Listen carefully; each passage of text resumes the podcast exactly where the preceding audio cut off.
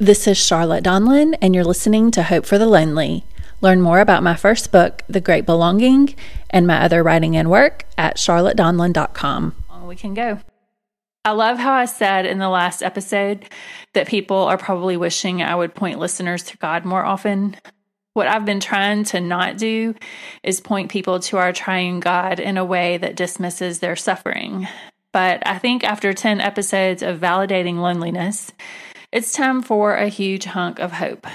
This episode was supposed to be another episode looking at recent loneliness news, but I realized I needed more hope. And maybe you need more hope too. So, this episode is about hope. I'm a Christian, so this podcast is pretty much a Christian podcast. I don't think I've made it a secret where my ultimate hope lies. If you aren't a Christian, I still think you have a few reasons to hope. It's likely that you have a future that is different from your current reality that you can look forward to, even if it's just glimpses of rest and connectedness and contentment that you know will come. Also, being aware of your loneliness and talking about it might help it dissipate a bit. So maybe you're doing that, and maybe your sense of loneliness is already decreasing. Also, spring is here, sort of almost for some people. And spring seems to make things better with the sunshine and warmth and new life and bright shades of green everywhere. Things are just better. Even if you're listening to this episode in the deep of winter, you can know spring is still coming. It will certainly arrive one day. If you're a Christian, you have more reasons to hope, and I'm going to talk about a few of those reasons in this episode. I'm in a discipleship group with some women from my church, and this past week it was my turn to teach the group. I taught, sort of almost, on the loneliness of Jesus. My teaching was average, maybe even less than average. But a nice thing that happened is the group ended up having a really good conversation about loneliness and hope.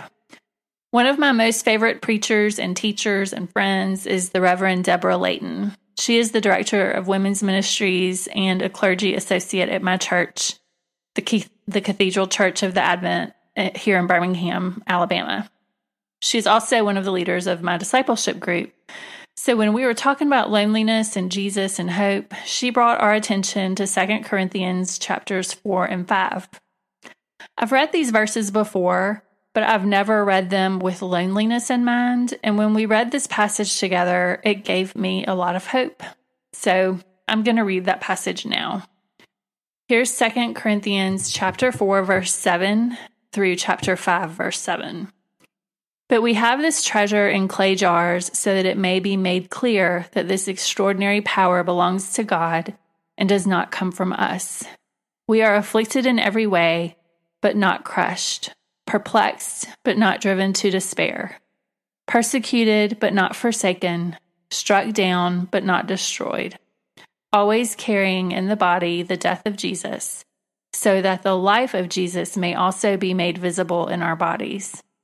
For while we live, we are always being given up to death for Jesus' sake, so that the life of Jesus may be made visible in our mortal flesh.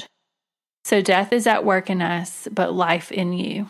But just as we have the same spirit of faith that is in accordance with Scripture, I believed and so I spoke, we also believe and so we speak, because we know that the one who was who raised the Lord Jesus will also raise us with Jesus and will bring us with you into his presence. Yes, everything is for your sake, so that grace, as it extends to more and more people, may increase thanksgiving to the glory of God. So we do not lose heart. Even though our outer nature is wasting away, our inner nature is being renewed day by day. For this slight momentary affliction is preparing us for an eternal weight of glory beyond all measure, because we look not at what can be seen, but what cannot be seen. For what can be seen is temporary, but what cannot be seen is eternal. For we know that if the earthly tent we live in is destroyed, we have a building from God, a house not made with hands, eternal in the heavens.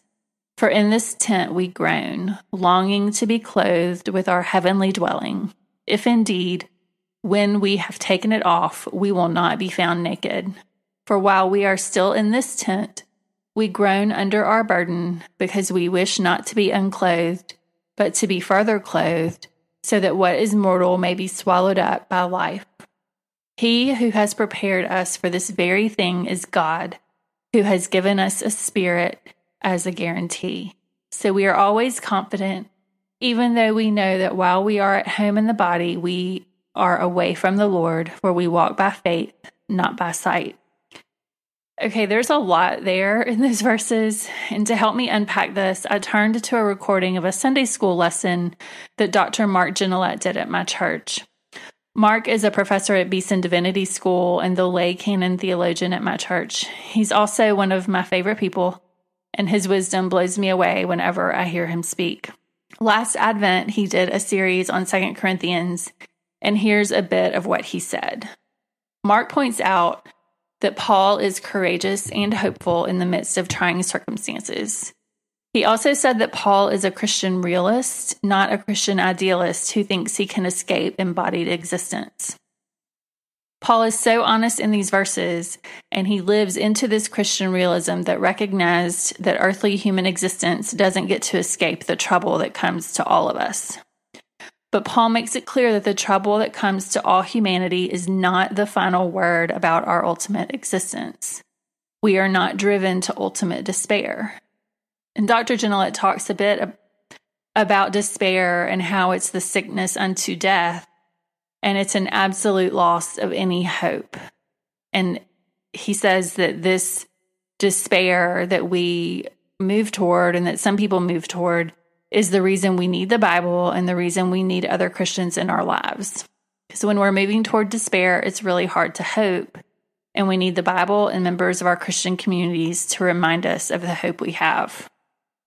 So, what hope do we find in the verses that I just read? First, okay, and these are my words and not Dr. Gignilliat's words.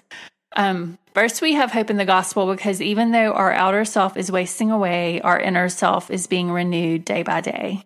Second, we have hope because our affliction is preparing us for an eternal weight of glory beyond all comparison.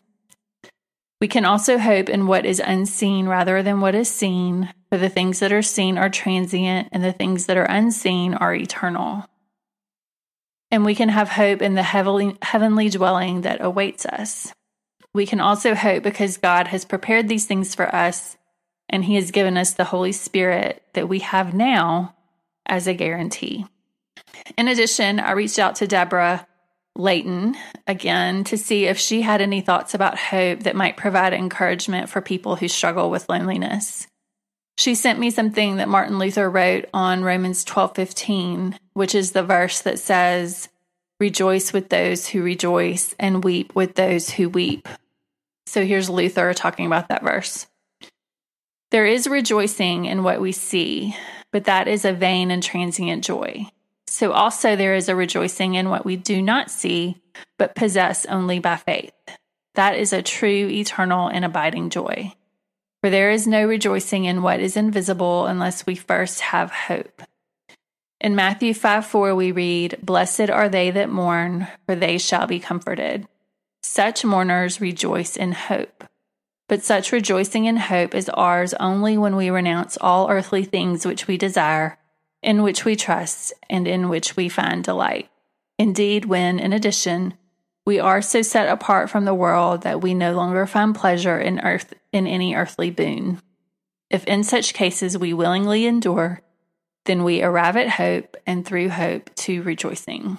I love this from Luther because it points out the importance of community and having people who rejoice with us when we rejoice and who weep with us when we weep.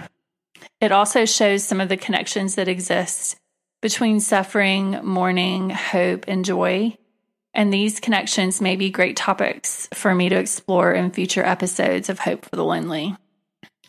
Before I wrap up, I just want to say quickly that um, I don't offer words of hope in a trite manner, or I hope it doesn't come across that way.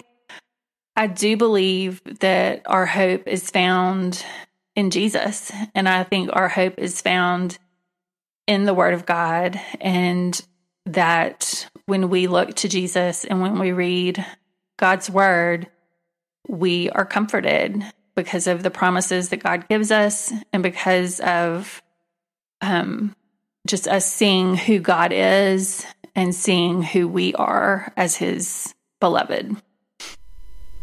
Thanks for listening to Hope for the Lonely. Learn more about my writing and work at charlottedonlon.com.